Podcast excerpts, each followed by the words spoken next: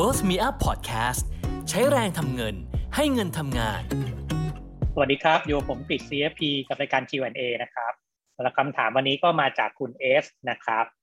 คำถามก็คือตอนนี้เนี่ย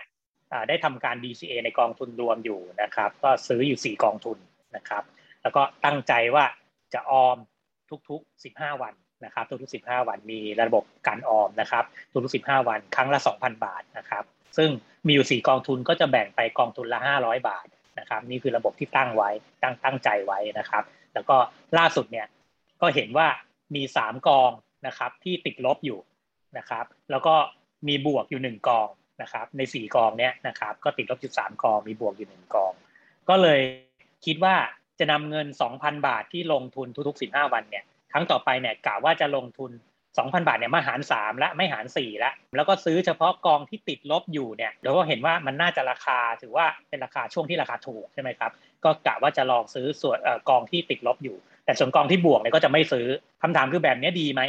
นะครับแบบนี้ดีไหม หรือว่าควรจะซื้อไปให้หมดเลยเหมือนปกติที่เราทำอยู่นะครับแบ่งเป็น 4 กองเหมือนเดิมทำตามระบบเดิมนะครับ ทีนี้ต้องมาดูว่าหลักๆแล้วเนี่ยเวลาเราทำ DCA เนี่ยนะครับ หลักการเนี่ยก็คือเพื่อให้เราลงทุนอย่างมีวินัยนะครับ เพื่อเราลงอย่างมีวินัยแล้วก็เพื่อถัวเฉลี่ยต้นทุนในการลงทุนนะระยะยาวนะครับ โดยที่หลักการคือเราไม่ได้ตั้งใจจะจับจังหวะช่วงเวลาหรือว่าจะมาจับเทรนอะไรอย่างนั้นนะครับ นี่คือหลักการเบื้องต้นนะครับแล้วก็ไม่ว่าเราจะได้ต้นทุนที่สูงเวลาที่เราซื้อไปในอย่างสม่ำเสมอเนาะนะครับ วันไม่ว่าเดือนนี้สมมุติเรา DCA ทุกเดือนสมมุตินะครับ เดือนนี้ เรารู้สึกว่าราคาหุ้นมันสูงนะครับ มันสูงก็ถือเรารู้สึกว่าจะได้ต้นทุนที่สูงนะครับ ก็แปลว่าอะไรแปลว่า มันก็มีแนวโน้มว่าถ้าราคามันอาจจะตกลงมาก็ได้อาจจะติดลบได้ถูกไหมครับ หรือมันจะขึ้นไปหรือเปล่าเราก็ไม่รู้นะนะครับ แต่สมมุติถ้าต้นทุนเรามันสูงแล้วราคาหุ้นมันสูงแล้ว เรารู้สึกว่า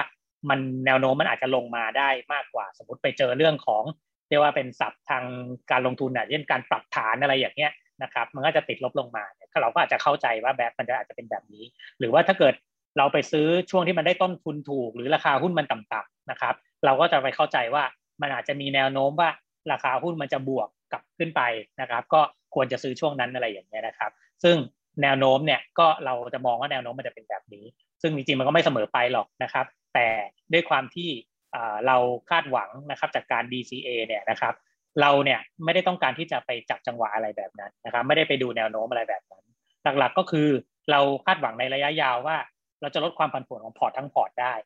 นะครับไม่ว่าเราจะซื้อไปในช่วงนี้มันจะได้ต้นทุนสูงหรือต่ำก็ตามนะครับนี่คือการทำ DCA นะครับเราก็จะถัวเฉลี่ยต้นทุนไปนะครับ ช่วงบางช่วงอาจจะได้ต้นทุนสูงบางช่วงอาจจะได้ต้นทุนต่ำไม่เป็นไรนะครับ เราทำการถัวเฉลี่ยต้นทุนไป เพื่อให้ระยะยาวเนี่ยเราลดความผันผวนของพอร์ตทั้งพอร์ตนะครับนั้นเนี่ย ถ้าเกิดเราเปลี่ยนวิธีการลงทุนอย่างที่คำถามถามมานะครับ เปลี่ยนวิธีการลงทุนนะครับจากการที่เราซื้ออยู่สี่กองนะครับ แล้วเรารู้สึกว่าสามกองเนี่ยมันติดลบลงมาแล้วรู้สึกมันคงจะราคาถูก ก็เลยกะจะซื้อแค่สามกองนี้แทน แล้วกองที่บวกก็ไม่ซื้อแล้วเนี่ยแปลว่าเรา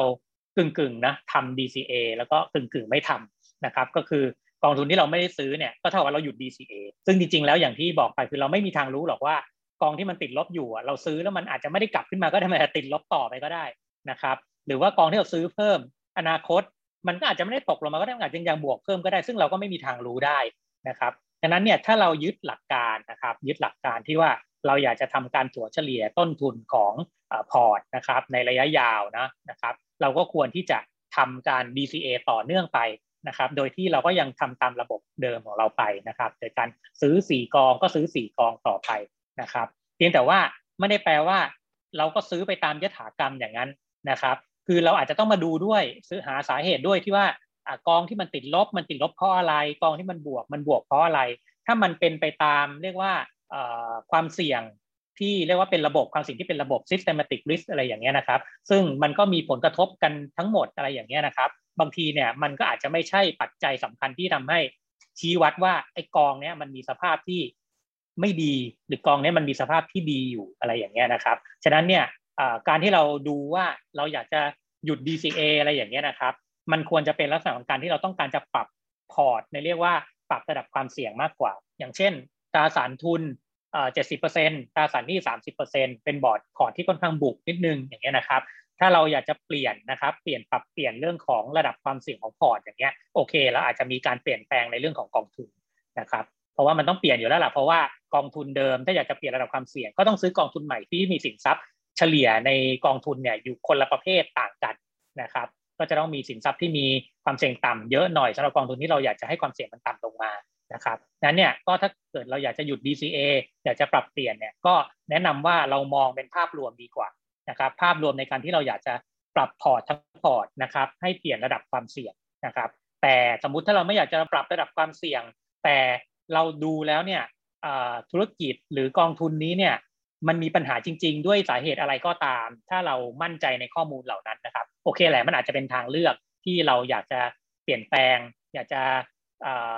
ไม่ DCA ต่อในกองทุนนั้น คือไม่ลงทุนเพิ่มก็ได้เหมือนกันนะครับ ก็ได้เหมือนกัน เพียงแต่ว่าการลงทุนเนี่ยอย่างที่บอกไปครับ ถ้าใครสามารถที่อยากรู้อนาคตได้เนี่ยก็ไม่ต้องมานั่งทำงานกันนะครับ ก็สามารถที่จะหาเงินได้อย่างสบายๆเพียงแต่ว่าเราไม่สามารถรู้อนาคตได้ นะครับดังนั้นเราก็ทำได้แค่ศึกษาข้อมูลนะครับ และถ้ากองทุนไหนที่เราเลือกในการทำ DCA ในระยะยาวเนี่ย จริง ๆ แล้วเนี่ยพื้นฐานคือเราต้องมองแล้วว่ากองนั้นเนี่ยเราเชื่อถือได้ในระยะยาวนะครับ ไม่ได้มีความผันผวน มีปัจจัยอะไรที่มาอ่อนไหวที่ทำให้มันมีการแกว่งตัวมีความผันผวนมากมายรุนแรงขนาดนั้นนะครับดังนั้นเนี่ยถ้ายึดตามหลักการจริง ๆ ของการ DCA เนี่ยเราควรจะศึกษาแล้วว่ากองทุนเนี้ยระยะยาวเราค่อนข้างที่จะ